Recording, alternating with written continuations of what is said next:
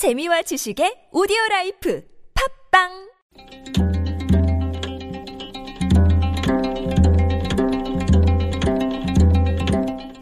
한문학자 장유승의 길에서 만난 고전 고대 그리스의 철학자 아리스토텔레스는 모든 생명이 저절로 생겨난다는 자연 발생설을 주장했습니다. 아리스토텔레스는 썩은 고기에서 구더기가 생기는 현상을 관찰하고는 구더기는 썩은 고기에서 저절로 생겨나는 것이라고 주장했습니다. 지금의 관점에서는 말도 안 되는 소리입니다. 구더기는 저절로 생기는 것이 아닙니다. 고기가 썩으면 벌레가 냄새를 맡고 와서 알을 낳기 때문에 구더기가 생기는 것입니다. 중국 송나라 문학가 소식이 말했습니다.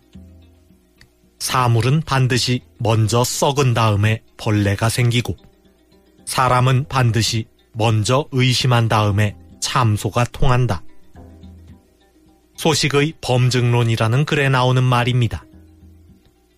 벌레는 저절로 생기는 것이 아닙니다. 음식이 썩으면 그 냄새를 맡고 벌레가 모여드는 것입니다. 마찬가지로 참소가 사람을 의심하게 만드는 것이 아닙니다. 그 사람을 이미 의심하고 있기 때문에 참소가 통하는 것입니다. 사물은 반드시 먼저 썩은 다음에 벌레가 생기고 사람은 반드시 먼저 의심한 다음에 참소가 통한다. 무엇이 원인이고 무엇이 결과인지 면밀히 따져보아야 한다는 뜻입니다. 특별검사팀이 대기업 총수의 구속영장을 청구했습니다. 경영권 승계를 위해 비선실세에게 거액의 뇌물을 제공한 혐의입니다. 대기업 측은 강압 때문에 어쩔 수 없었다고 변명하지만 과연 그것이 원인인지는 의문입니다. 사물은 반드시 먼저 썩은 다음에 벌레가 생기는 법입니다.